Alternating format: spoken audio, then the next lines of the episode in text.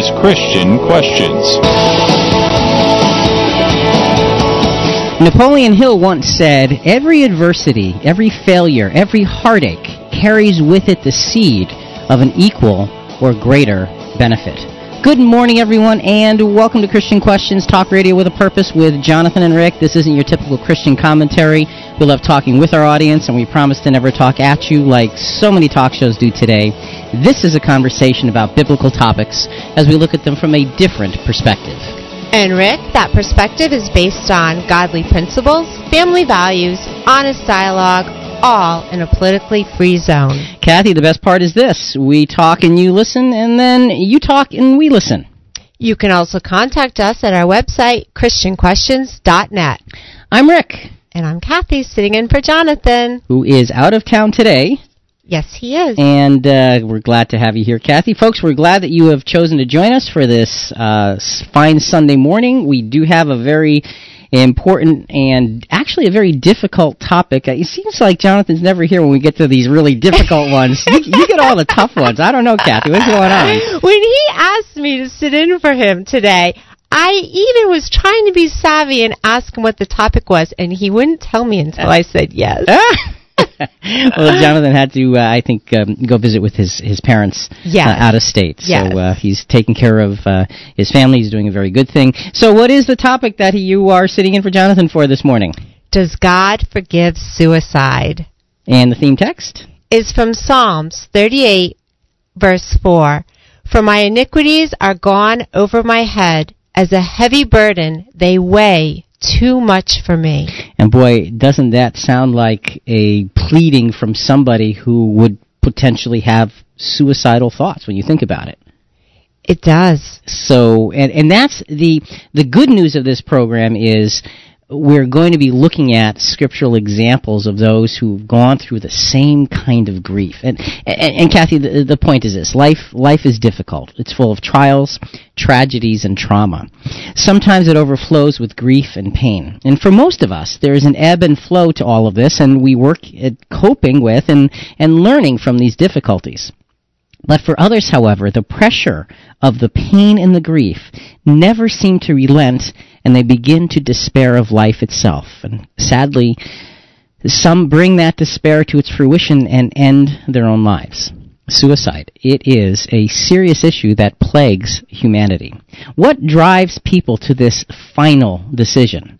How can we better understand and help those who are in need? And finally, does God forgive suicide? So, Kathy, this is a deep and difficult and, and sometimes a dark subject that we're getting into this morning. And heart wrenching. And, you know, there's there's nobody I'd rather do it with than you because you you tackle this and go through scriptures and you know, I learned a lot. I really appreciate it. So um, I'm looking forward to, I, I guess, looking forward to the conversation. Well, and, and that's exactly what this is. So, folks, we're going to give you the number early because if you have some experience, uh, you know somebody who has either attempted a suicide or actually been able to carry it through, and you've got some insight uh, or even some, some of the, the, the emotional trauma that you'd like to share with us, we'd love to hear from you at 866 985 4255, toll free 866 985 for all. We are live Sunday mornings from 7 to 9 and that means we're on right now. And our website is christianquestions.net. Okay, let's get started with, to me, what, something that was surprising. I want to go to a, a soundbite from CNN, and this was from CNN in India. It was an Indian um, uh, presentation on suicide, talking about the suicide rate in India. Listen to this. This is, in, in, in some ways, to me, this was this was shocking. Shalini is reporting. Stress, depression, lack of help, suicide. A new Lancet study is ringing alarm bells. India has the highest suicide rates in the world with maximum number of young people on the brink. According to the new study, suicides claim twice as many lives per year as HIV and AIDS and could take over maternal mortality as the biggest killer in the country with an estimated 1,87,000 suicides in 2010. The highest suicide rates are seen in the young, wealthy and highly educated. That's 40% of men and a whopping 56% of women between the ages of 15 and 29. Suicide rates were also found to be much higher in rural areas and nearly 10 times as high in the southern states. So India has the highest suicide rate in the world. But you know that what struck me is that it's among the wealthy, Yes. the highly educated, and those living in rural areas. It, that sounds to me like what everybody wants. And that's one of the difficulties is, yeah, you've got the young and the, and the well off, and it says, you know, it's 10 times higher in the southern states. Those are the wealthier areas of, of India. So you, you think about that and you say, wow, India has, I would have never guessed. I would have, I, for some reason, I would have always thought that, that the, the highest suicide rate is here in this country. But it's not. It's, it simply isn't, and there's, we'll get to some other places as well. And, and I, what the message is here, Kathy, I think, is that this is a big problem. It's not just an American problem. It is a worldwide problem, and it needs to be dealt with somehow or other. The question is, how do you deal with it? And that's what we're here to uh, talk about this morning. And obviously, we're going to take a scriptural approach to that. 866-985-4255 is our number. We'd love to hear from you on your experiences in dealing with such a thing, and as difficult as it is. Kathy, let's get started with just a few statistics, some suicide facts, and these are primarily focused on uh, on America. 750,000 Americans attempt suicide each year. 33,000 succeed. One every 16 minutes. So that, that's a so for, for every segment of this program, somebody is going to make that decision and carry it through, and that's, Ah. that's really what it, it boils down to. Next one. 1 million people worldwide die from suicide annually. One every 40 seconds. Okay, so a million people a year make that decision to to end their lives. What else? Suicide is the 11th leading cause of death in the United States. Okay, and what about among college students? The second among college students. So it's a big problem, especially amongst uh, young people, obviously. So we have, and we're talking about something that is is is uh, very relevant. Uh, to, to all of us. And I think that we all probably know somebody who knows somebody who either committed suicide or tried. Oh, definitely. I certainly do. And you know, we just listed all these facts, but if you want to see them and see even more, you've got to subscribe to the CQ Rewind and it will all be laid out for you there. Yeah, it's one thing to talk about it and hear it once and say, "Wow, that's something," but you can you can have that permanent record, and just it helps to to to round out the the issue in your own mind when you've got it in writing. CQ Rewind uh, is available at ChristianQuestions.net. It is a free service. We encourage you to sign up for the full edition. It is also a free service. There is no obligation. So the bottom line is this: despair and suicide comes from despair in a lot of ways. It can find any of us. It can find us in many different ways. It can find us in, in perhaps in a buildup of our own careless decisions over time. You know, you, you're making a lot of bad choices and then you find despair or it can find you. Despair can find us in our, our misunderstanding of the events of our lives. And, you know, to me, that's one of the tragic things is things happen in your life and you don't understand them for what they really are. And so we create a story in our own mind about them, and sometimes that story gets too big and unbearable, and that brings us to to a very uh, a very bad end. And despair can also find us in the circumstances uh, that surround our life over which we have no control. Sometimes things happen in your life and you just can't control them. So we, some, sometimes we get stuck with that. We don't know what to do, and suicide becomes a way out. Point is, despair exists in everybody's life, and for some, though, it grows and grows and grows and doesn't dissipate, and it just becomes overwhelming. So again, folks, if you have a thought, we're talking about a very difficult, a very important issue that that plagues humanity, this imperfect world in which we live, and that is suicide. We'd love to hear your thoughts at 866-985-4255, toll free, 866-985-4all. We are live Sunday mornings from 7 to 9, and that means we're on right now. And again, our website is christianquestions.net.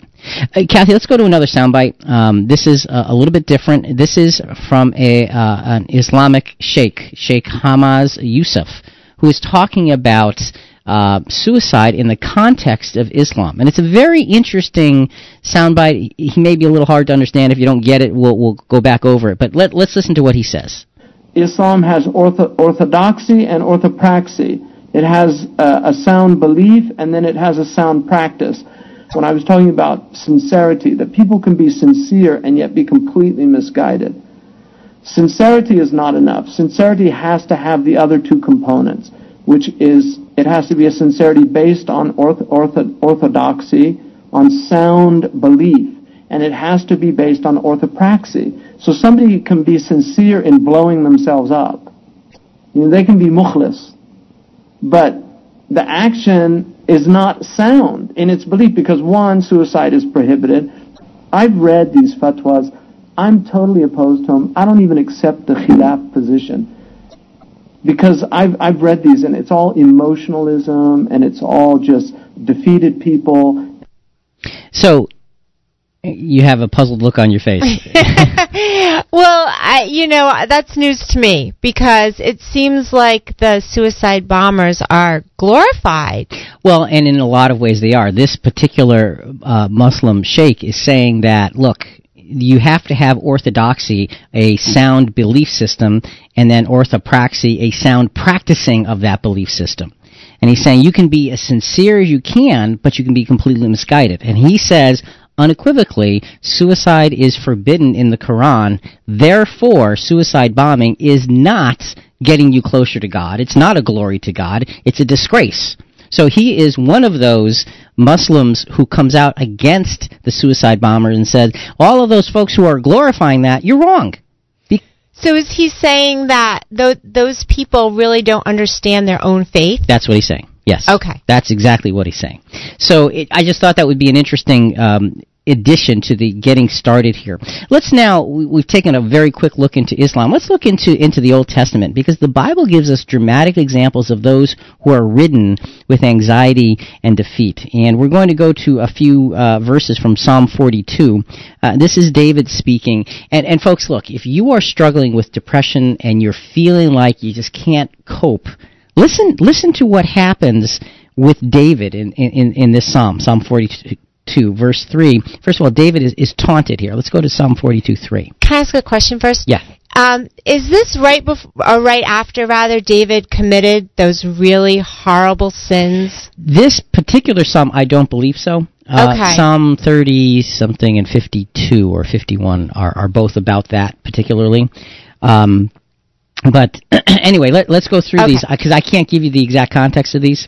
Okay. My tears have been my food day and night, while they say to me all day long, Where is your God? So David is struggling and he is being taunted. They're saying, "See, God has abandoned you. Where is your God?" So he's feeling the pressure of those people without uh, compounding the problems that he is having within. He's desperate. Verse six. Oh my God, my soul is in despair within me. So you've got that that pleading, and he's saying that I am in utter despair. He feels alone and overrun. Psalm 42 verses 9 to 11. I will say to God, my rock, why have you forgotten me? Why do I go mourning because of the oppression of the enemy? As a shattering of my bones, my adversaries revile me, while they say to me all day long, Where is your God? Why are you in despair, O my soul? And why have you become disturbed within me? So he is saying, "My God, why have you forgotten me? I go mourning all day long." And, and, and when people are, are struggling with depression, that's what happens. And yet, in all of this, the hope is at the end of verse 11, David actually finds his faith. Last line down the bottom. Hope in God, for I shall yet praise him, the help of my countenance and my God. And that is the saving grace for David in dealing with the difficulties that he is facing in his own despair and depression. This is Christian Questions. I'm Kathy, sitting in for Jonathan here with Rick. Today we're discussing Does God forgive suicide? Coming up, do people always show signs they are about to commit suicide? How can you tell?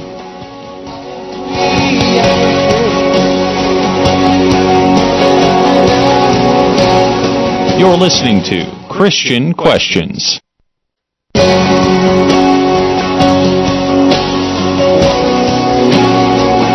Welcome back. This is Christian Questions. I'm Kathy, sitting in for Jonathan here with Rick.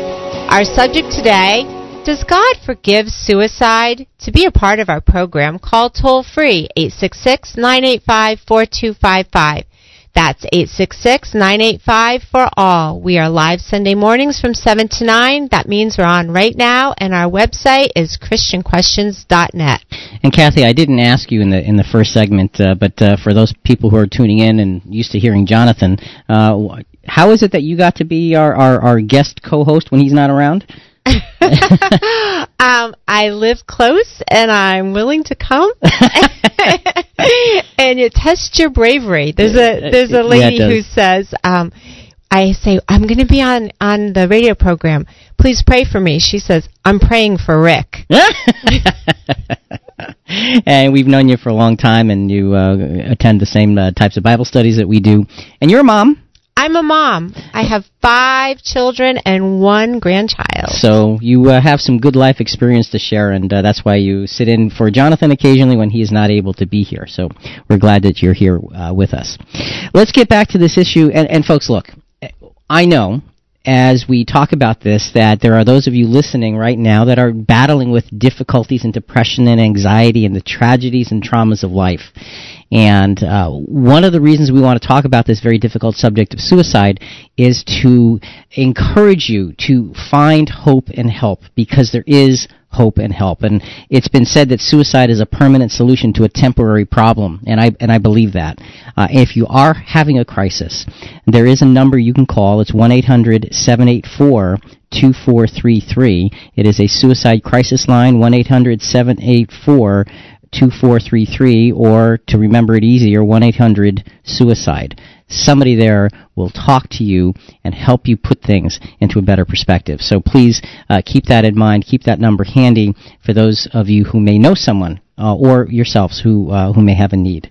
And you know what, Rick? It reminds me of a scripture because obviously this is a Christian program, and that's our perspective that that God has the answers. And in Proverbs chapter four, verses twenty to twenty-one, God says, "Listen to my words and keep them in your heart, because they are health to all your flesh." And that's a that's a very broad statement. Health to all of your flesh, health to every part of you. And mm. that is what we're looking for is how do you find that little bit of hope that brings you forward? And we're going to be looking into that in great detail in this program, folks, so please, please stay with us uh, for the entire program. Let's go to another soundbite at this point. Uh, we listened to some statistics and so forth about India. I want to go over now to Japan, because Japan is a whole different kind of a situation. Remember, in India, one of the big uh, uh, demographics of suicide was the young and the wealthy, right? Yes. Okay. Well, India, it's a very, very different kind of a situation. Let's listen to this. 今の状 Japan, 態 I が mean. 本当に本当に嫌になった時俺は死を選ぶと思う Excessive overwork is prevalent among younger generations who struggle to hold on to scarce full-time positions with the fear of becoming temp workers. When you look at the compensation cases for work-related mental illness in 2010, more than half of all the cases are filed by the age group between 20 to 39 years old. The number one cause of death for the age group 20 to 34 years old is also suicide. Of more than 30,000 suicides recorded last year, 10,000 could be related to overwork. That's staggering. That's scary. That that was the question that I started the the program with is, you know, as a parent, you know, in the society we live in, both of these sound bites in India and in Japan says it's most prevalent among young people and in mm-hmm. the United States too, college students. So as a parent, what do you do? How do you parent for something like this? And by the time I finished going through this, I was like, oh, I get it now. Because there are principles that we can apply to look, we can't necessarily stop a problem, but we mm-hmm. can at least be aware of it and be able to act on the problem. And if you don't have the right principles and you don't have the right go-to places, then you're not going to be able to do that. And speaking of go-to places, after the program, to see the whole entire thing and even more, you've got to check out CQ Rewind. And you can get that at our website, christianquestions.net.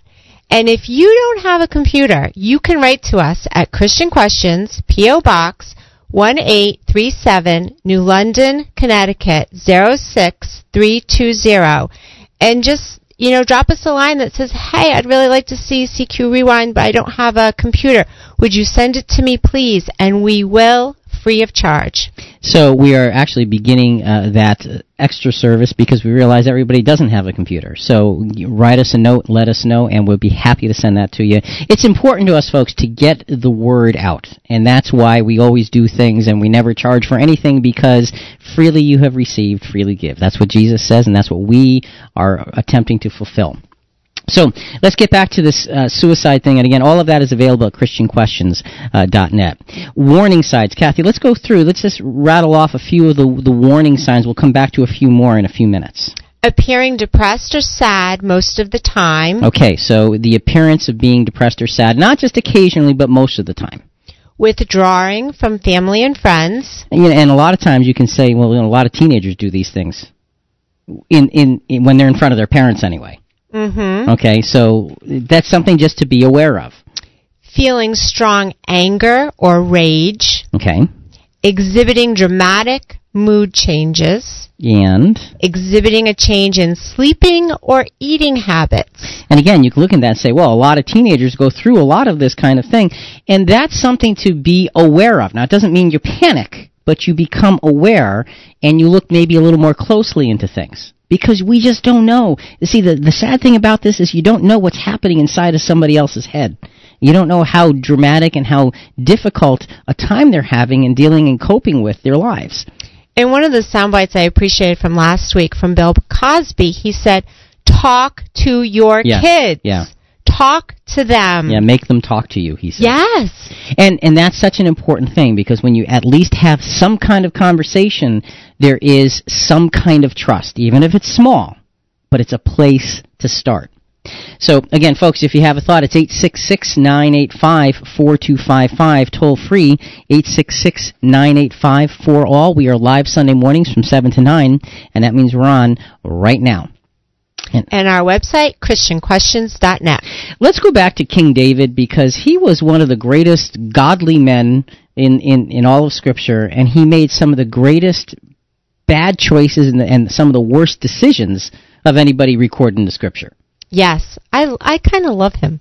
Well, and we should because what he shows us is that, and and folks, again, if you're struggling, what David shows us is that we can do things that we can make bad choices, but we can find a way back.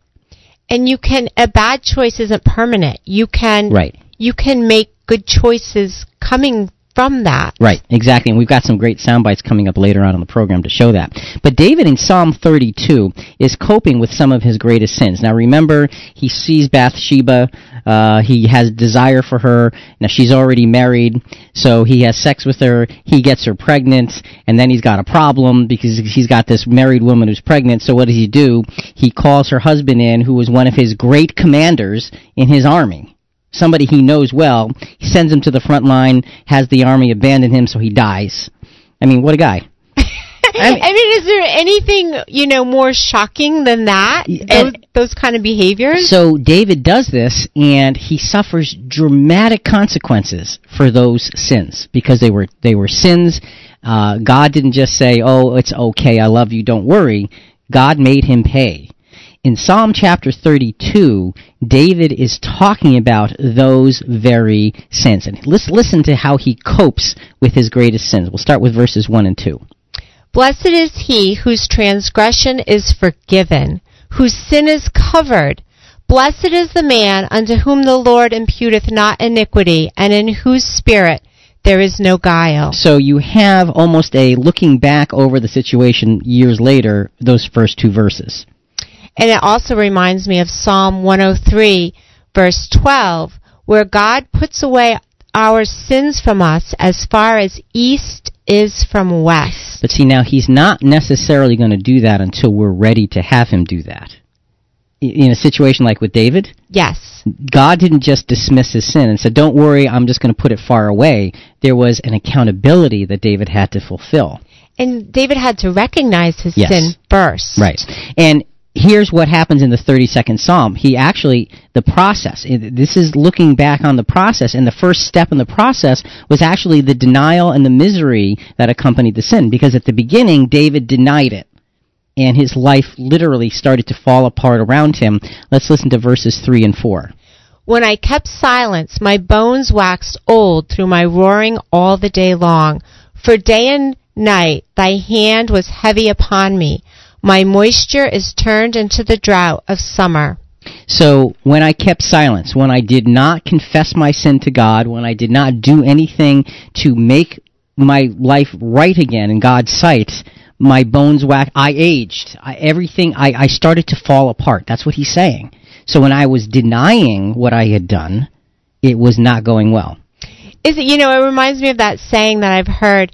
You're only as sick as your secrets. Yeah. And and it's so true because you you can imagine if you have a secret you can blow it up in your brain bigger and bigger and bigger but you find somebody that you can trust and God is there and Yeah. you can trust him and you can talk to him and bear it all to him and feel you know um better for it Uh, there's a rejuvenation that can happen if if we put things in the right perspective. Kathy, just in, in terms of dealing with this whole thing, uh, because the, the whole concept of suicide can sometimes be a little foreign to to a lot of us. You know, how do people get get to that point? Right. I want to play a verse from a song by Rascal Flatts. The song is "Why," and it's about it's about just looking at a suicidal situation and asking that question: How could you get to such a dark place? Let's let's listen.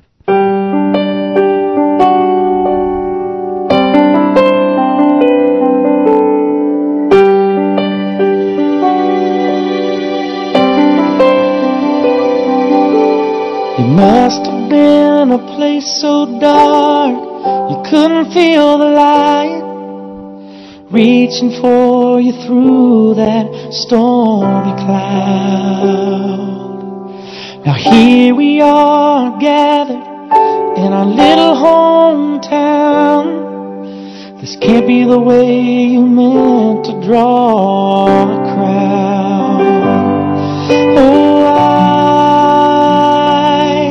That's what I keep asking. Was there anything I could have said or done? Oh, I had no clue you were masking a troubled soul. God only knows what went wrong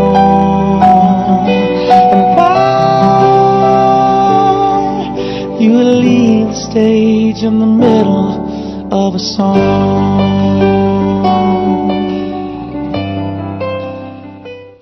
That's very touching. It just it just sort of gets to you. oh that breaks my heart You must have been in a place so dark you couldn't feel the light. Why? Why? Is there something I could have said or done? And and yes, there is. There's there's a lots that we can say and do, and folks, that's coming up. So please, please, please stay with us. Um, Kathy, let's go back to these uh, the warning signs uh, very quickly here because this segment is running out of time faster than I planned. Some more warning signs that that we can be observant of. performing poorly at work or school, writing a will, feeling excessive guilt or shame, acting recklessly. And the, the point is, a lot of people show signs. Seventy-five percent do, but some don't. So some it just takes you completely by surprise. That that 25% Yeah. scares me. Yeah. Well, and again, it's a matter of communicating through all of life's circumstances with those around you and you can get a sense of things. If someone is communicating with you, it's harder for them to to actually end their own life because they're communicating. They're they're they're actually sharing some of the burden. And the moment we begin to share it, it begins to get a little bit lighter. But doesn't that just speak to the fact that we really need to be present in our lives and present with people and not take them for granted and notice them? People just want to matter and be noticed. Yes. And they do communicate, many without words, but people communicate. Well, and that's the thing. Everybody needs to be noticed. Everybody needs to be recognized. Everybody is walking around through life with a big sign on their chest saying, "Recognize me." Yeah. Just know who I am. So you're right. Noticing those around us is a very important part of this.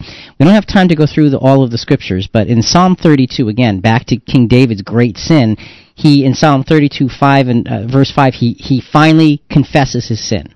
In Psalm 32 7 um, he finally come, came to the freedom that, and the renewed protection from God. So he, by not confessing the sin, by hiding it. Now, look, you can't hide anything from God anyway. No. But we try. Isn't that crazy? But it's true. We try Yeah. all the time. Yeah. When David finally confessed his sins before God and didn't just sort of semi confess them, but just laid them out, then he came back to the freedom and renewed protection in God. And then uh, for us, it's a matter of getting our mi- minds and hearts wrapped around the right kinds of things to think about. And really, that's one of the main issues of suicide versus non-suicide is what are you thinking about each and every day? We'll just we won't quote the scripture out, but uh, Philippians 4:8 is a good good reference for that. So, folks, we're looking at warning signs of suicide. We're looking at how it works. And now we want to look at, first of all, does God forgive? And what can we do? How, how can we play a role in helping people deal with such difficulties? This is Christian Questions. I'm Kathy, sitting in for Jonathan here with Rick. Today we're discussing Does God forgive suicide? Coming up. What about the suicide bombers? Will they be forgiven?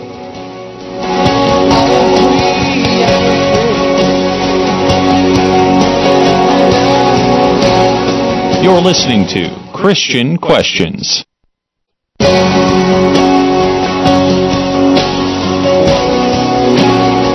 Welcome back. This is Christian Questions. I'm Kathy, sitting in for Jonathan here with Rick. Our subject today Does God forgive suicide? To be a part of our program, call toll free 866 985 4255. That's 866 985 4ALL. We are live Sunday mornings from 7 to 9. That means we're on right now, and our website is ChristianQuestions.net. And uh, again, the the subject of suicide is one that has probably touched everybody out there who's listening in some way or other. Uh, you know somebody, or you know someone who knows somebody who either tried or actually succeeded in committing suicide. And, and it's, it's a very dramatic circumstance we have to stop and think about and say, what is it? How do how can we put this in perspective? I want to go back to just a quick soundbite here, back to that Sheikh Hamza Yusuf uh, and is uh, fr- um, uh, a Muslim who is really speaking out against suicide bombing. And now he's a Muslim sheikh who's saying this is just wrong. Let's listen. And you open that door and suddenly you get people signing up. And and they're all depressed. I mean just read the stories about some of these people that have killed themselves. Seriously they were just depressed people. And now you're going to tell them oh you're going to get close to god in doing this? So you're using their psychopathology as a means to to to uh, you know some political end. I mean i've debated on this issue some of the best minds that I know of in the Muslim Ummah. So it's not like I'm. This is something that I'll just say. I'll say it in in any gathering, in any place. I don't believe it. I'll never believe it. I'll never believe it's from my religion, and I'll die believing that. So he's very specific, and and again, for for those of us outside of Islam, we look at that, and to me, that's a sigh of relief that you have a a, Muslim sheikh who's willing to to say, look, this is wrong. It you're just drafting people that are depressed and giving them a, a false hope. They're not going to get closer to God by killing themselves. They're just not. And I, I'm, I'm glad to hear that, frankly, because Yes. you know all we ever hear about is the glorification of Right. suicide bombers. Right. So really the question here at hand is okay, does God forgive suicide? Does God forgive suicide? And and, and folks, we have a very specific and, and, uh, let me we want to go to the phones, but we just want to put the answer on the table and and then we'll explain why. Yes, God does. Uh, This is not the unforgivable sin. It just isn't. Let's go to the phones first and then we'll come back to that. We have Esther from Indiana. Good morning, Esther, and welcome to Christian Questions. Hi, Esther. Good morning. Um, I just thought I'd uh, bring about an experience that we had in our family. My husband's mother did uh, commit suicide, and this was many years ago during the Nixon era, where uh, there was a lot of trouble in the world, and she herself had physical problems and um, a few family problems. And one time she did come to my husband and knowing that he had a good stable um knowledge of the truth of of God's plan she wanted to know what he thought about such things, not that we knew that she was going to do this. And uh, he did give her the best um, now uh, truth that he could possibly share with her by uh, God's plan, what He has in mind for mankind in the future, that God is all loving and His compassions and so forth, our understanding of the human kind, and the then when this did happen, it was it was about three weeks later. We were really, really taken back by it that she really had this in mind. And so, um, as a result, we realized that the, as you've been talking about, the overwhelming um, uh, troubles that um, uh, are hanging over people in many ways they cannot cope with it. Uh, this does happen, but we do have um, God's plan, which gives us the peace that He knows and can read the heart. So this is just something to share that these th- things do happen to us, but um, we looked into the scriptures for the peace and and uh, uh, God's plan that gives us the answers to this. And God bless you for uh, trying to help with this problem. Esther, thanks so much. We really appreciate your calling in. Thank you, Esther. Uh, and you know, Kathy, she she said it. I don't know, half a dozen times. God's plan, God's plan, God's plan. And you think God doesn't know enough to to make arrangements for the the sinfulness of sin and understand the despair that His creation comes to? Of course, He knows, and His plan has an ability to to to embrace even that part of sin to a better end. And I think that's the end end result here. Esther, thanks so much for sharing that. Very, it, it's takes a lot of courage to talk about a Yeah, such a I such a can't close uh, circumstance. Let, let, us go to to Hebrews chapter four verses four to six because this is talking about what the scriptures label as an unforgivable sin. Hebrews six four to six. For in the case of those who have once been enlightened and have tasted of the heavenly gift and have ma- been made partakers of the Holy Spirit and have tasted the word of God and the powers of the age to come and then have fallen away, it is impossible to renew them again to repentance, since they again crucify to themselves the Son of God and put him to open shame. So this is a very specific description of, and it says when you know they've fallen away. It's it's actually it's not falling like oh I slipped and fell. It's Mhm. fallen away. I've gotten distracted or I've made choices and gone a different direction. So it's really good, have gone away. That's really what the the word That's sort a of big difference. the, the sense of the word. And, and here's the thing: a primary difference between the unforgivable sin and suicide. The former, the unforgivable sin we just read about, is based entirely on a clear and informed decision to walk away from God. That's what it is. That's what that Hebrew scripture is describing. It's describing having been having been deeply and clearly blessed. You've made this cogent choice to walk away from that. You have had a life experience of clear and unmistakable blessing from God.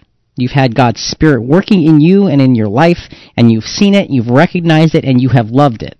When you walk away from that, it says there's no there's no coming back from that.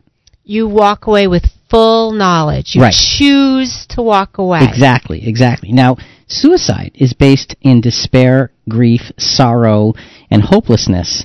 Uh, while it's a choice, it's clouded with distress.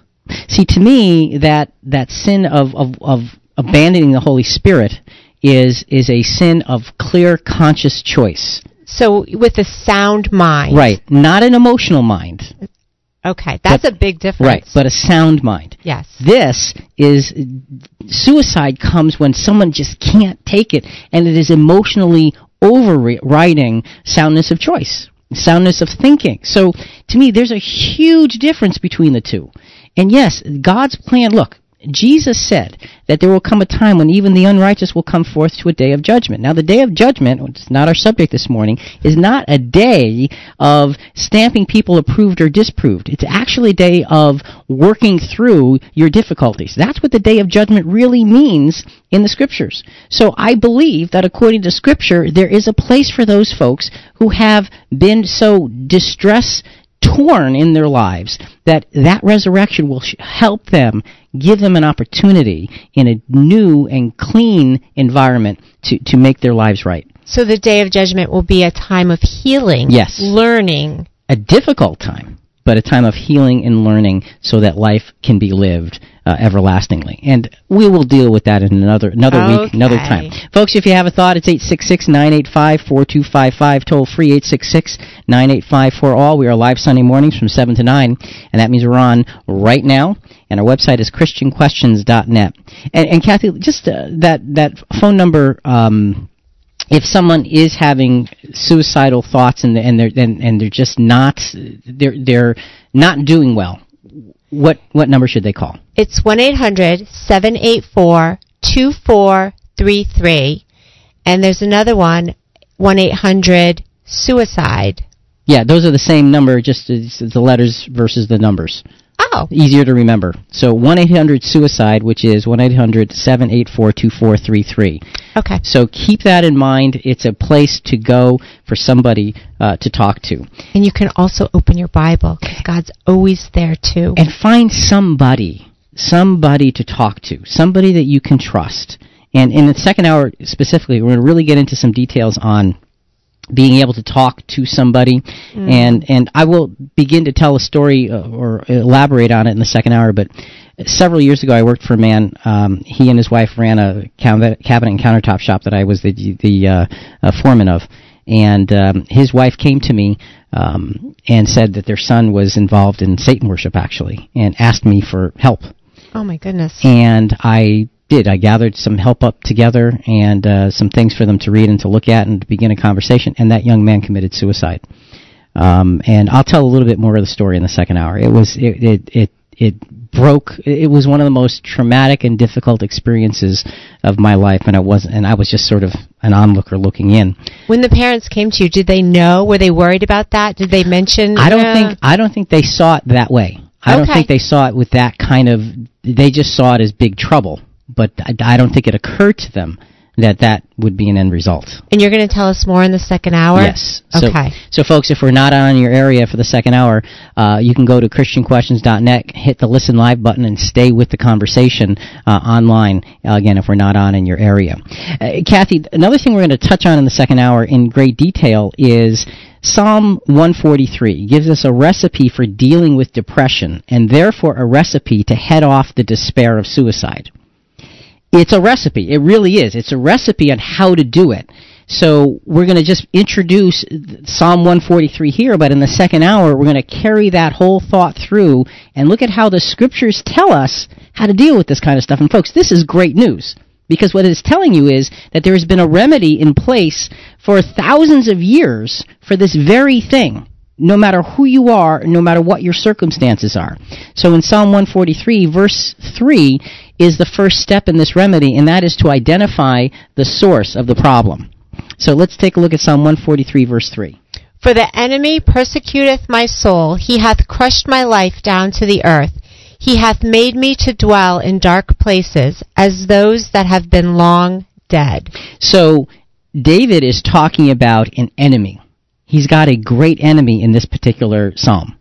You know who the enemy was? I think so. Who? Himself? In this particular psalm, actually, the enemy was his son, Absalom. Oh, okay. and his son was looking to take the throne by force and his son his beloved son absalom became his mortal enemy now I can't even imagine that. and and and that's the, the the point. When when you look at the experience of David throughout his life he made he did some courageous things. He made a lot of bad choices the things with Bathsheba and all that kind of stuff. And he suffered greatly for those. This is much later now. His his son grows up to become his mortal enemy his son's treachery caused David to not only be tracked like an animal, and that's what was happening. David was literally, King David was on the run from his son, and because of the throne, and it broke David's spirit as well. So Mm. he is he's literally thrown out of the the, the, the palatial living uh, experience on the run. Imagine the despair at seeing your own son as your crushing enemy This is what Psalm 143 deals with, but and it's showing the utter despair that David feels. And so I guess folks as we wrap up this hour, take heart in the fact that if you are suffering from depression and despair and you're wondering about you know the value of life itself, understand this that the scriptures share the experiences of others who have gone exactly down the road that you are going and it shows how to go down that road, reverse your direction, come back and embrace the light of life again. So in the second hour, we're going to deal with that specifically. Uh, again, if we're not on your area, click listen live at christianquestions.net and stay with us for that. It's an, an important hour. Also, leave your comments on Facebook. For Kathy and Rick, it's Christian Questions. Our subject this morning, Does God Forgive Suicide? We'll be back in the second hour with much, much more. Until then, think about it.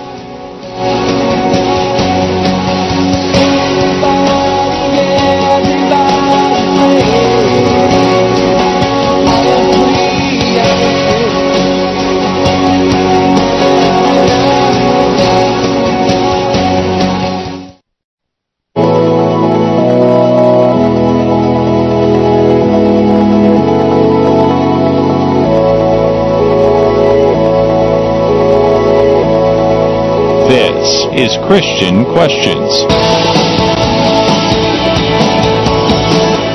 Roy Disney, Walt Disney's nephew, once said, It's not hard to make decisions when you know what your values are. Good morning, everyone, and welcome back to Christian Questions Talk Radio with your breakfast with Kathy and Rick this morning. This isn't your typical Christian commentary. We love talking with our audience, and we promise to never talk at you like so many talk shows do today. This is a conversation about biblical topics as we look at them from a different perspective. And Kathy, you are sitting in for Jonathan this morning, I am happy to be here. and uh, it's a tough subject, though. It is, but it's important, and I'm certainly learning a lot, which I appreciate. So, what is the question? Does God forgive suicide? And the scripture is from Psalms 38, verse 4.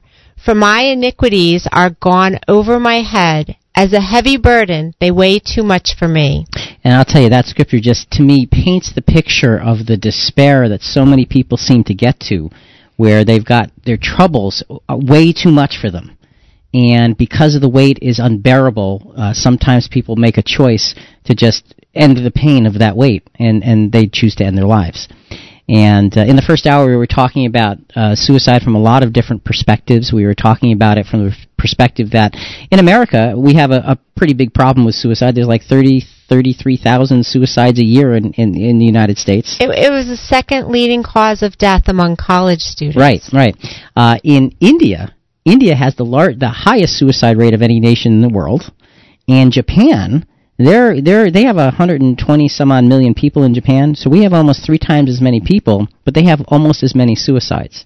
Wow. So their suicide rate is actually about almost three times higher than in America.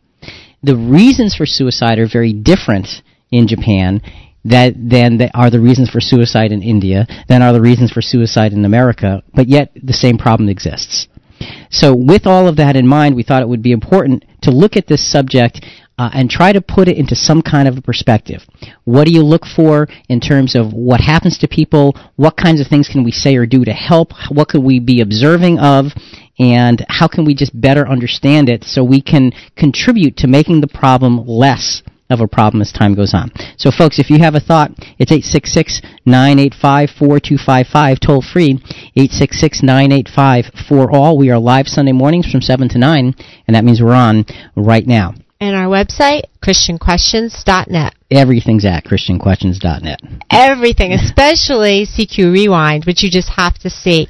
And for this week, it'll give you a lot more of the statistics and just the whole picture, whether you're trying to help somebody else or yourself. Yeah, and the kinds of things that we can do to, to, to be helpful to others. Let's go to a, a soundbite, and this is going to be a story that is going to unfold throughout the second hour of the program about a young woman, uh, Kristen uh, Anderson. This was actually on the 700 Club. We got this uh, the soundbite from, uh, and it's called "Suicide Interrupted." So here's a, a young lady who absolutely attempted suicide, uh, but uh, survived, and she's going to tell some of her story. Even before her suicide attempt, Kristen thought her life was a nightmare. Everything looked fine on the outside. In fact, people were shocked that she'd tried to take her life. She'd grown up with a good mom and dad. She was smart, popular, successful. Up until her first year in high school, she was the friend others came to for help. Then her world started falling apart. She lost four of her friends. One had a brain tumor, two died in a car accident, and one hanged himself in a cemetery. Later, her grandmother died. I just started to think it was life was horrible and this world was horrible and there's no, you know, it was just going to be miserable the rest of my life. I started to really um, become a lot more introverted, I think, at this point. But when people would ask me how I was doing, like if I came into work or something like at school, I, I would be like, I'm here. Like, almost like, isn't that good enough? I'm here. So you have the beginning of this story, and uh, again, it's you can see how her life would fall apart. She's only 15 or 16 years old, and she loses four of her friends. Mm. And, and yet, you know, we were talking about the signs, and when she would answer, people would say, "How are you?" and she'd say, "I'm here." Don't let somebody get away with that. Right, right, right. You right. know, pay attention. Say, "What do you mean?" Or even if just somebody says, "I'm fine." Well, tell me why are you fine? You know, Right, right. why are you good? They, those things should have follow-up questions if you really care. See, see, Kath, that's why you're here. You're a mom and you know this stuff. this is such important, such an important way of looking at this. Uh, before we go to the phones, Kathy, let's just go through some of the the Americans. uh, Factors of suicide. Just what happens here in this country that draws people toward uh, suicide. Just some several bullet points. Let's work through them quickly, then we'll go to the phones. 90% of all suicides had a psychiatric illness. All right. So most, a dramatic number, had some kind of psychiatric difficulties there. Go ahead. Over 60% suffered from major depression. About 15% will suffer from clinical depression at some point in their life. 30% of all clinically depressed patients will attempt suicide. So that gives you a sense that if if you know someone in that circumstance, you just need to be absolutely aware that this is a very real possibility. Okay, so that that's important, and half of those ultimately succeed. Half of those thirty percent. Wow. All right. Uh, what what else? Major illnesses and insecurity about sexual orientation are major contributors to suicide. Racism, rape, and divorce also play a role. So the traumas of life, I guess that's what this is saying. The traumas of life bring us to uh, some of us to the point of saying, "I just want to end the pain." And it's kind of like the fight we had during the break, you and I, which of course I lost, but um, because you know all of those things are outside influences, and there's things beyond our control. Just like Absalom was beyond King David's control, Right.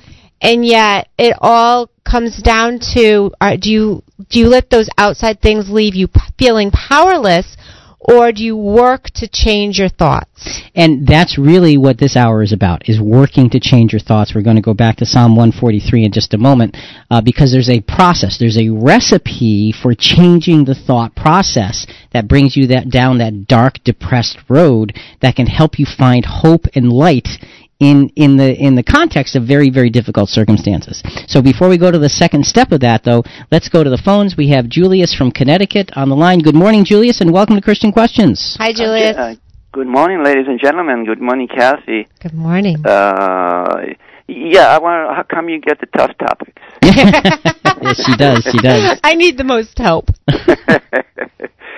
Yeah, you know, anything we say, uh, I appreciate your uh, consideration of this uh, very tragic uh, situation world, worldwide. It does, you know, you don't think about it being worldwide, you know, but Yeah. it is. I guess it's uh, very uh, widespread.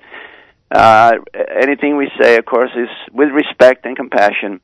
Yeah, uh, does God forgive suicide? I think He does. Eventually, those folks will come back and realize that uh, they will have a, a better chance at life than they do now.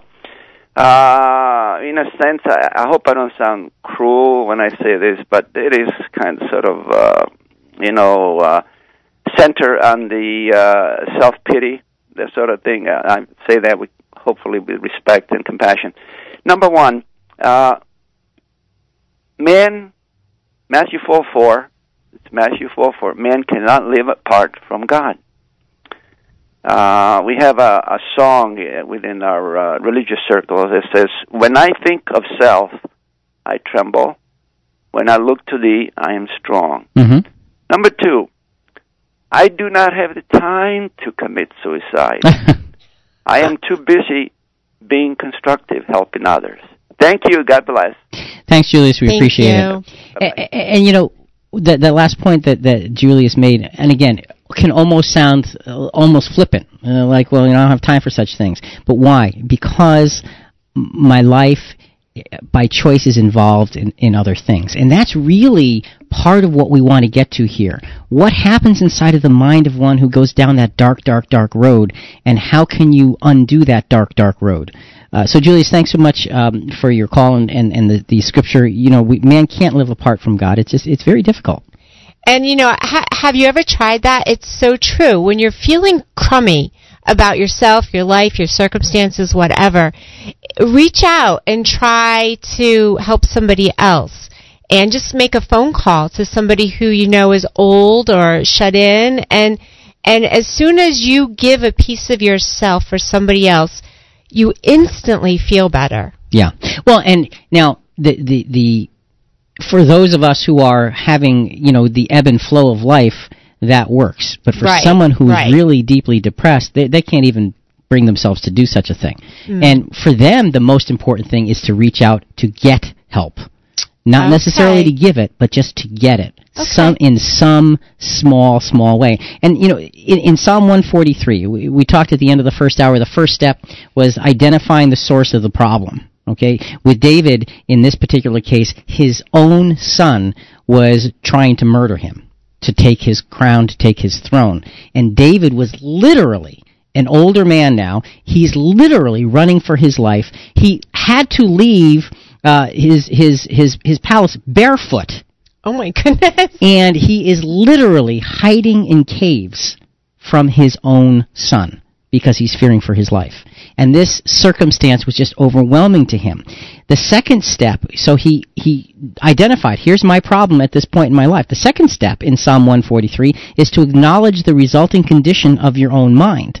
So, Psalm 143 verse 4, let's just read that verse. And my spirit is overwhelmed within me. My heart within me is desolate. So because I'm running from this enemy, it has overwhelmed me and I can't handle it anymore. Now doesn't that sound like what happens to so many people? Because such and such has happened in my life, I am overwhelmed and I can't handle it anymore. And you look at that and say, you know, how depressing that is. But you know, the encouraging part is, well, how important that is to set the guideline for being able to come back from it. See, because you, you've acknowledged the fact that it's too big. So that can actually be good. Okay. All right, so knowing that it can actually be good, let's jump down. And again, there's there's so much stuff here that we, we can't cover, folks, because we just don't have the time. I encourage you to go to CQ Rewind, the full edition, available at ChristianQuestions.net, uh, because there's scriptures and some reasoning that we're just literally skipping over here, uh, because this is such an important subject. It will all be there in ChristianQuestions.net, CQ Rewind, the full edition. It's a free service. You just need to sign up for it. There is no obligation. Um, you know, Kathy, we're broken and we're hurting, but we're not without hope. And that's what Jesus reminds us of in Luke 4, 17 to 21. We're not going to read it uh, because we don't have the time to, but again, that will be in CQ Rewind, the, the full edition. The third step, so you've, you've acknowledged where the problem comes from, step one. Second step, you've acknowledged that it is overwhelming you and you can't handle it. In Psalm 143, verse 5, the third step is something now that is a paradigm shift. It's changing the way you're looking at things. It's to recall the positives of the past and the vastness and the greatness of God. Psalm 143, verse 5. I remember the days of old. I meditate on all thy doing. I muse on the work of thy hands. So, what that's doing is it's saying, I am utterly overwhelmed in dealing with the trauma and the tragedy of my own life and despairing. I'm in darkness and I see no way out. It's what David did in that despair is he found a way to look toward God and to say, I remember the days of old. I meditate on not what I did, but all the doings of God. I meditate. I muse on the work of thy hands. So what David did while he's literally running and hiding in caves, as, and this is my imagination kicking in. you know, it's night and he's there by himself and he's out looking at the stars and he's looking and saying the greatness of God is there. And Mm. my life is falling apart, but I can choose to to bask in the wonder of the greatness of God. I'm sure he remembered his his prior sins and how horrible he felt then. And sometimes I do that. You know, I'll think, "Wow, I rem- this I feel terrible now, but I remember, you know, feeling terrible and how it passes and how did I get through it?" And God helped David get through his horrible time and he remembered that and he will again. And and the key was that David remembered that through looking at God and not himself. So, folks, there is a recipe for dealing with the depth and darkness of depression. Just listen, it's coming. This is Christian Questions. I'm Kathy sitting in for Jonathan here with Rick. Today we're discussing Does God forgive suicide? Coming up, is there really a way out of deep despair and intense loneliness? Where do you begin? You're listening to Christian Questions.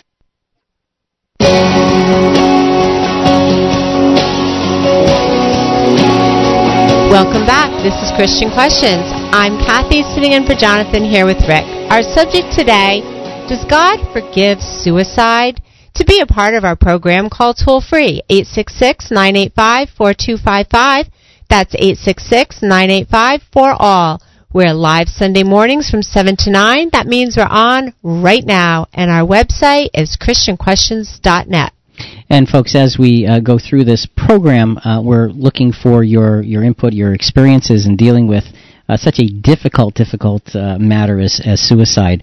And uh, you know, how, how do you find your way back if you're feeling lost? And and that's really what we're spending the rest of the program on, is the sense of finding and there is a biblical scriptural recipe that helps us put things in perspective. It's psalm found in psalm 143 and we're going to get to that in just a moment. I do want to tell a little bit more of that story I started in Oh, the first hour uh, about my my uh, my boss and his wife and their their son several years ago. He was only 17 and and he uh, committed suicide. And you know, um, I worked this, this cabinet and countertop shop, and and my boss's wife came to me and and said, you know, he our son's involved in in some bad things. It's Satan worship, and I know you're a religious person. What should we do? That's kind of what she said to me. And so Wow. I started gathering up pieces of information and, and, and things that I thought would be helpful to them. And I'll never forget this, Kathy, because literally um, on a Sunday night, I, I had talked to some some some uh, people who knew more about this stuff than I did, and I had some concrete things to give them. On a Sunday night, it was sitting on my kitchen table uh, to bring to work with me on Monday morning. And that Sunday night, I've got the, the, the phone call that he had died Oh, my goodness. and it was the most horrible, horrible feeling in the pit of my stomach as I looked at the material that was sitting on the table, and I thought about this boy whose life was now ended, and uh, you know, it it completely changed their lives, uh, to to say the least. Yeah. And and his his his father was the one who found him. Oh, my gosh. And I remember about a week or two after the the incident, uh, his father uh, asked to talk to me, and we sat there at in the sh- at the shop late one night, and he just poured his heart out about Oh, the, the experience. It it was it was it was tragic Ah. how he found him, what he did, what he tried to do, Oh, my what he thought, and, and, and just the utter despair this poor man had. So while I don't understand depression because I've never been depressed like that, I, I know what it's like to feel depressed, but that's not the same. And so for those of you who, who have that experience in this dark, dark place and you just don't feel like you can get out, there is an answer there is light and there is hope. And that's what we want to, to focus on uh, this morning with the program.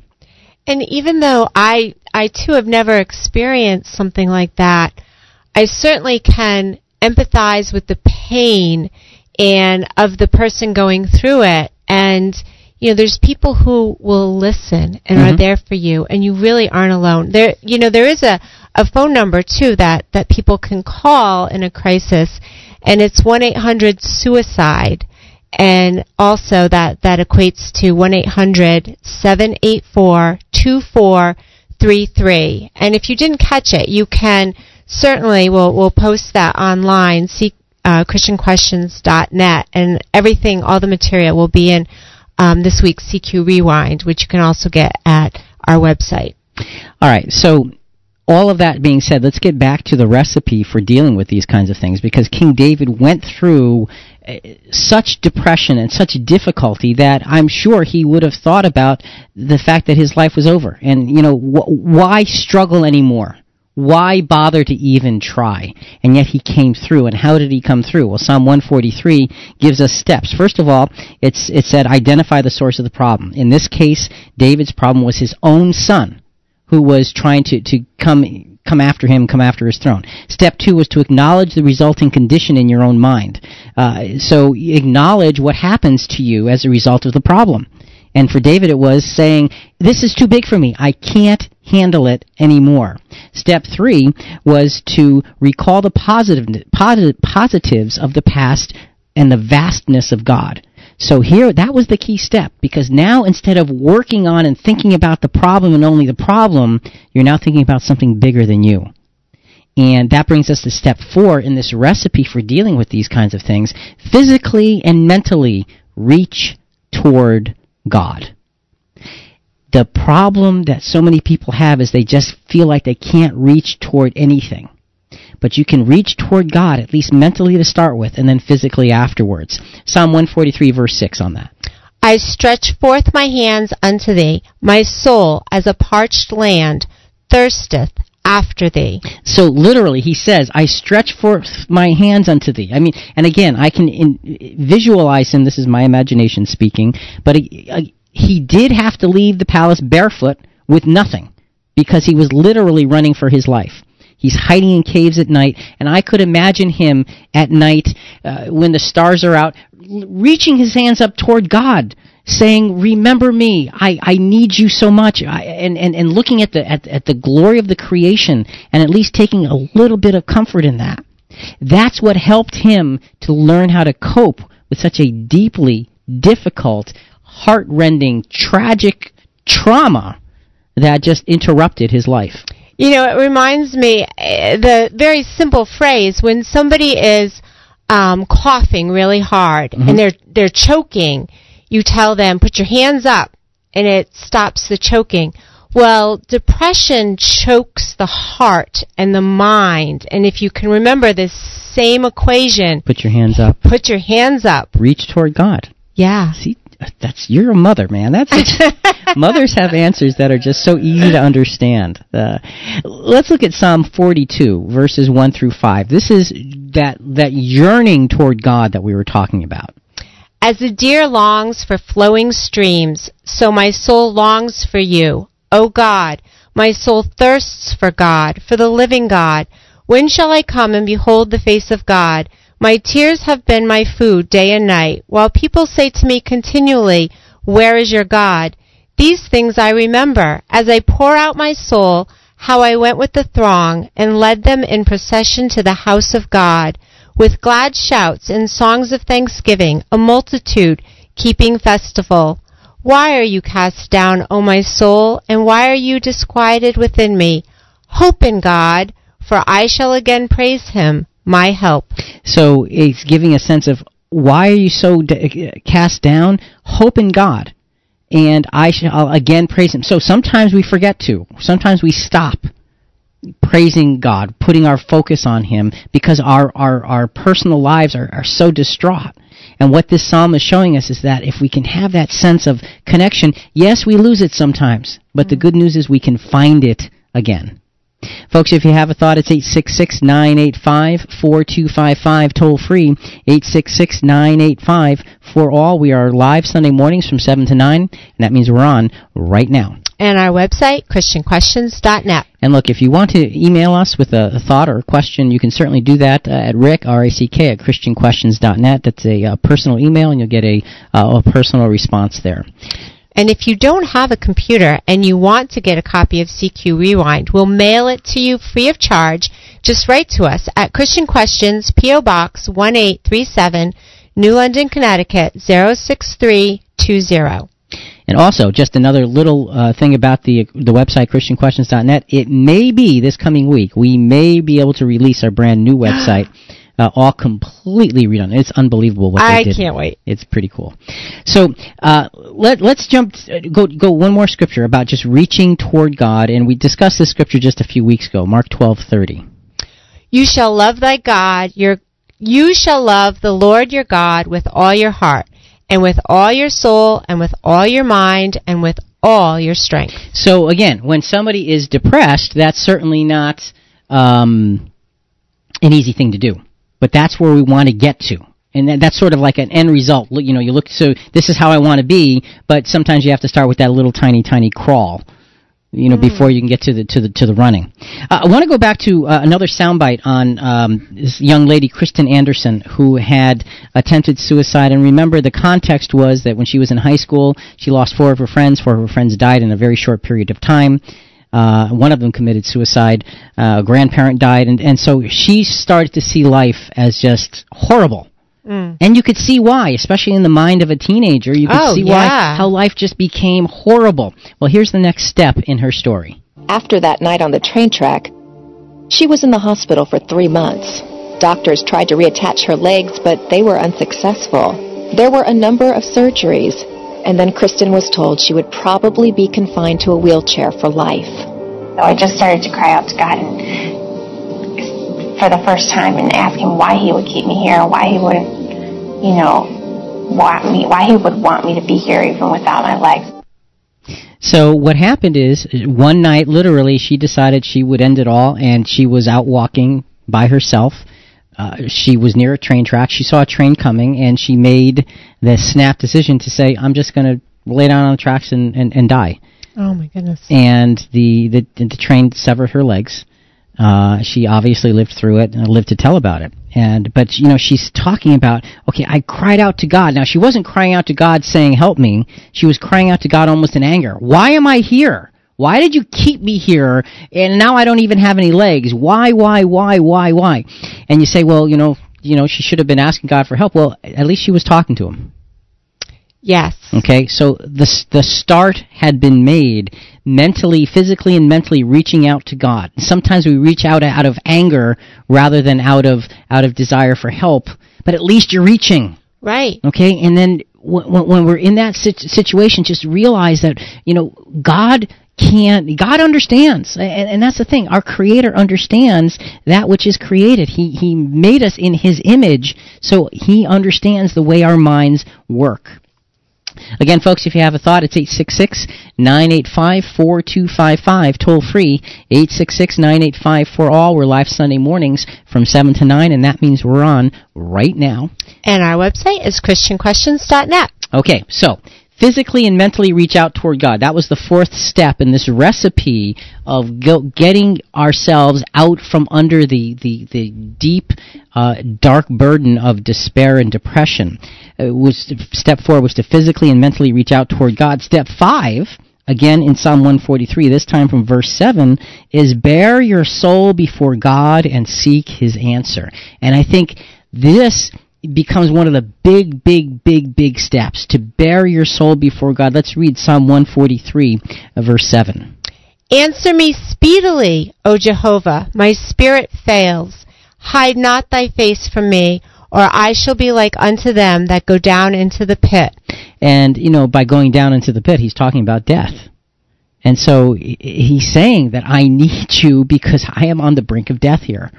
And it gives you a sense of being willing to, just like in Psalm 32, when David talked about his transgressions and the difficulties, you know, because of his choices and his sin with Bathsheba, he not only took responsibility for it, but he, because he was king, took public responsibility for that sin. Mm. Because the thing you have to realize is that that psalm, and I think it's Psalm 51, were written about that sin. Those were to be sung in the temple to all of the people. Oh my goodness. Yikes. So he took complete responsibility for the wrongs that he had done, and he made it public. Now that's a, that, that's a, a long stretch from just you know baring your soul toward God, but that's where it brings us. And the lesson is sometime sometime we have to come to a point of being able to be accountable in our own lives. But before you get there, what we must do is bare our soul before God. Tell God your problem. And sometimes I know in my own life, I'm so used to, you know, I can do it all. And, Mhm. you know, you're going along and you're thinking you can do it all and the po- the problems and the issues just pile and pile and I think sometimes the Lord allows that to happen in my life to get me to say, "Whoa, I can't do it. This is overwhelming me. God, I need your help." And um the very wise Vicky who's been on here before once said and I love this is that you know um, the scripture where where God says to Moses, "What is in your hands?" And sometimes there's nothing in our hands, but you can at least put them together Hmm. and pray. There you go. And, and that, that really brings us to Psalm 69, verses uh, 1 through 5. We'll read this verse to, to end this segment here uh, because it's about being overwhelmed by the circumstances of life.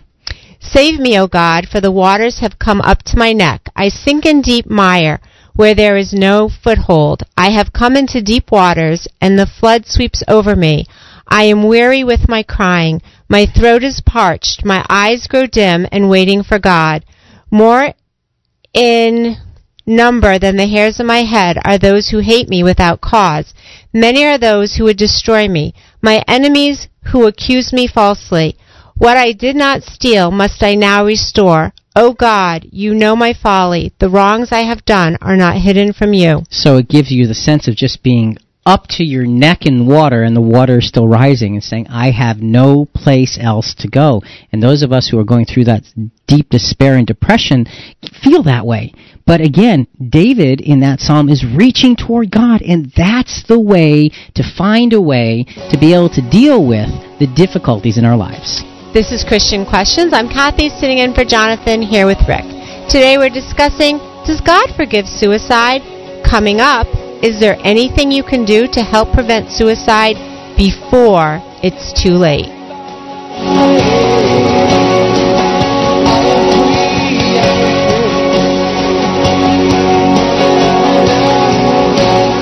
You're listening to Christian Questions.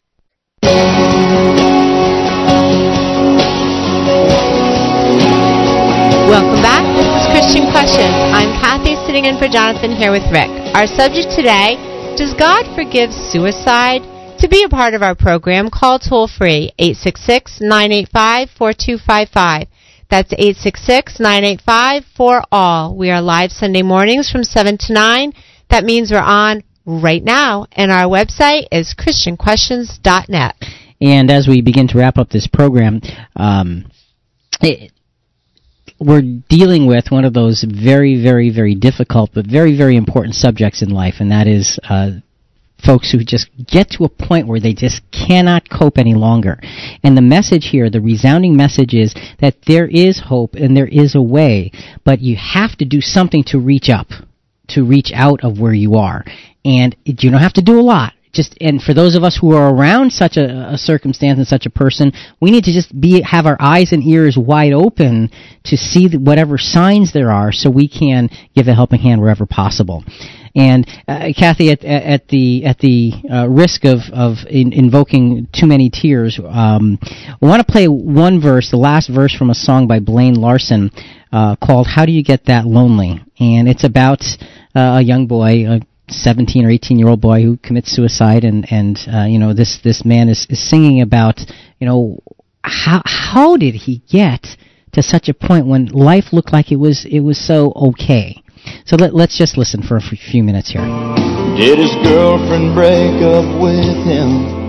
Did he buy or steal that gun? Did he lose a fight with drugs or alcohol did his mom and daddy forget to say I love you, son? Did no one see the writing on the wall? I'm not blaming anybody. We all do the best we can. I know hindsight's 2020. but I still don't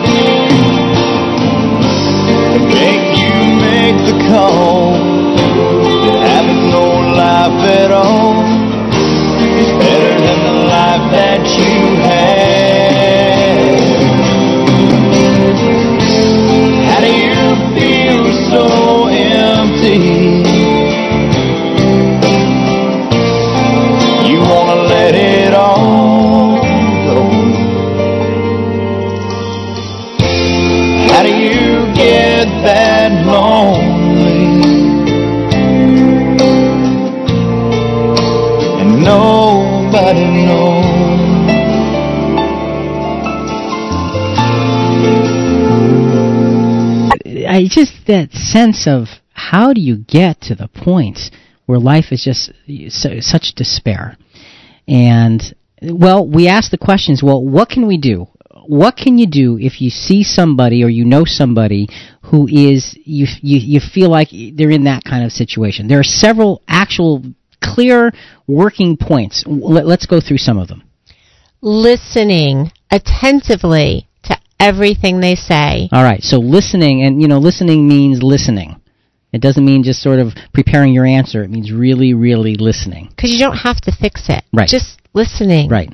Comfort them with words of encouragement. And a lot of times we don't even know what to say. You know, well, but but at least find something to to try to encourage them with. Can you give an example? Well, when someone is is in such great great despair, uh, perhaps a word of encouragement of something you've always appreciated about them. Well, I know you're going through this, but you know I've always known you to be, or or, or loved this about you, or just something. Oh, specific. Right. To to change their focus. Right, because you're right. We can't fix their problem.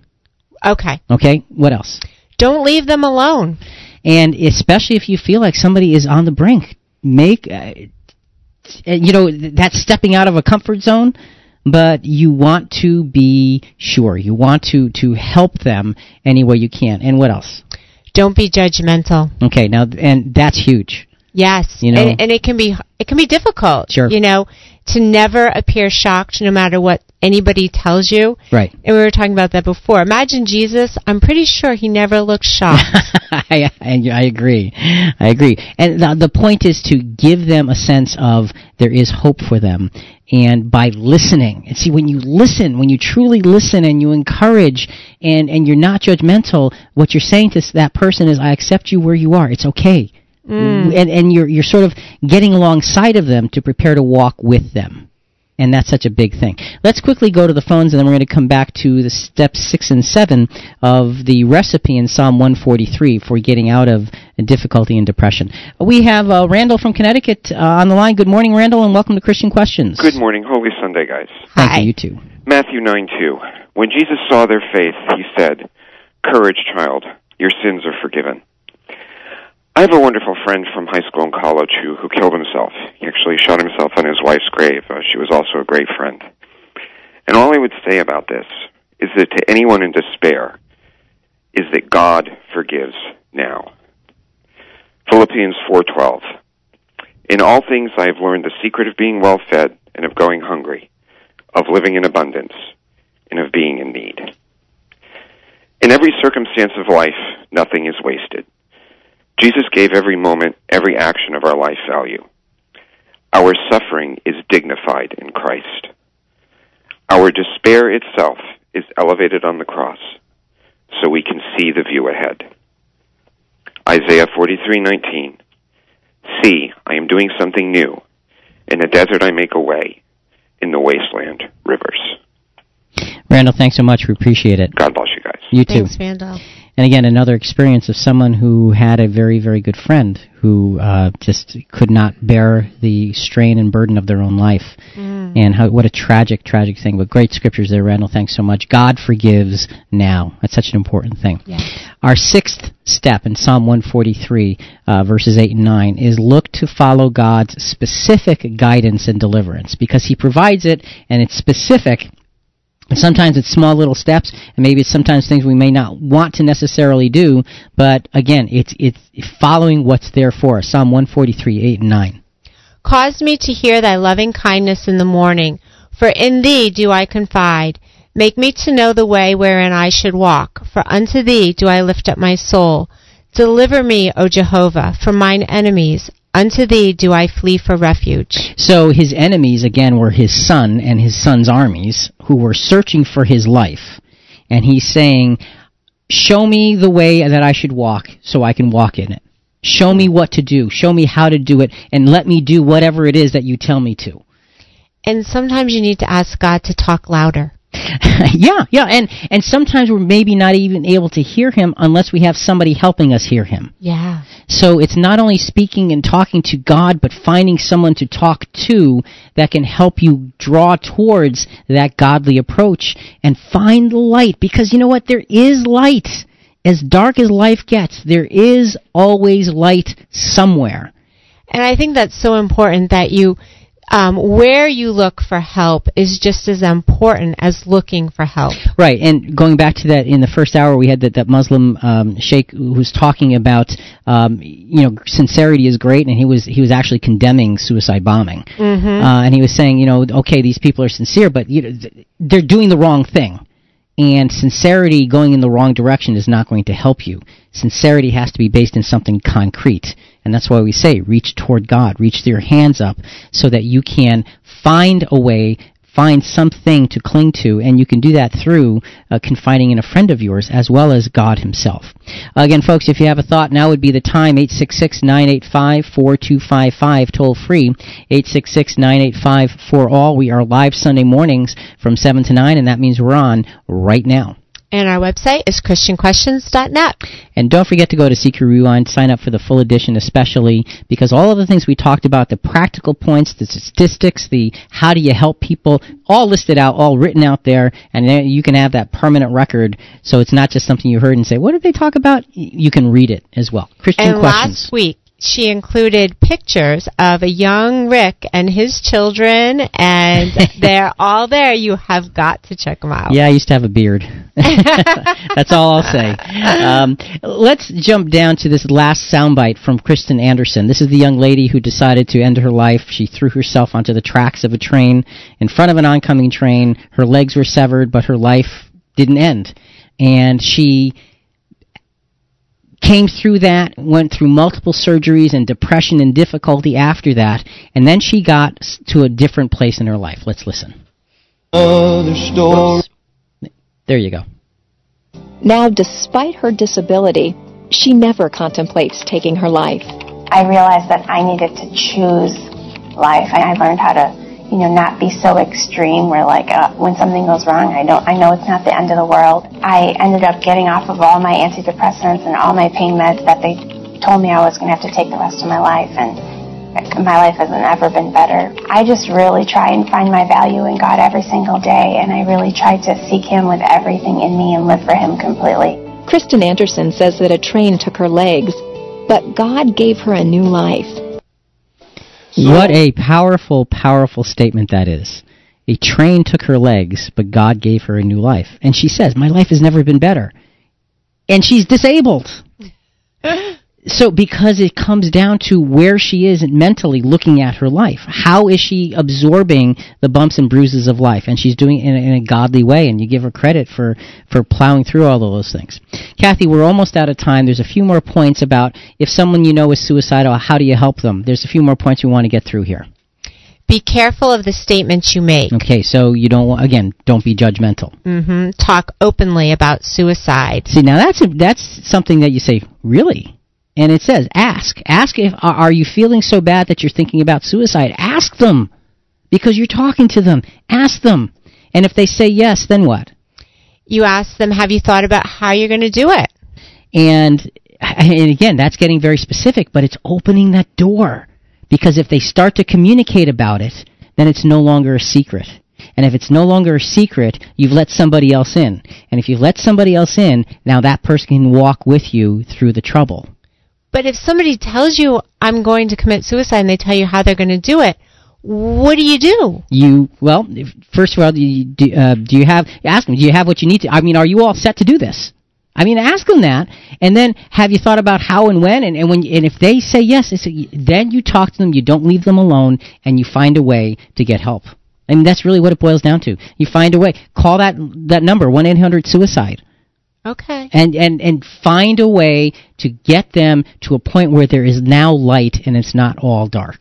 So we can be an instrument uh, of of godliness in the lives of others who are suffering. So anytime anyone says, "Oh, I just wish I could just kill myself," do you instantly go into all these questions? Well, I would say, well, wait, what, what do you mean by that? Do you are you really serious? Oh, okay. All right. And well, no, I'm not. Are, are you sure? Okay. Then why did you say that? I mean, I would I would challenge it uh, and, and and and and put it in a perspective where they know you're really listening. There's something amazing about really listening. And and Kath, we're out of time, but the seventh step is to learn the lesson uh, and apply it to your life now. That's in Psalm 143:10. Uh, just read that real quick, and then we'll wrap up. Teach me to do thy will, for thou art my God. Let thy good spirit lead me in a plain country. So the bottom line is that in Psalm 143 there are seven steps to getting through darkness and tragedy in life and finding light again. And really the whole point of this program folks was to to to, to discuss a very difficult topic, the topic of suicide and how it works in, in, in our lives and why it's there and what we can do about it. Not only as those who may be going through depression, but as those who can be friends of those going through depression. Kathy, thanks for being with us this morning. Thank Appreciate you. it. Um, tough subject, but uh, you did a really good job in, in working through it. And folks, look, there is always hope. No matter what your situation, no matter what your station in life, no matter what the circumstances are that surround your life, many of which are beyond your control, there still is always hope. Reach your hands up toward God, find somebody to talk to, and find the light because the light is there. Sometimes we just don't know how to see it by ourselves. For Kathy and Rick, it's Christian Questions. We hope you've enjoyed being with us this morning. We'll be back again next week with another subject. But until then, God does forgive suicide, and God does give us a way out if we look for it. Till next week, think about it.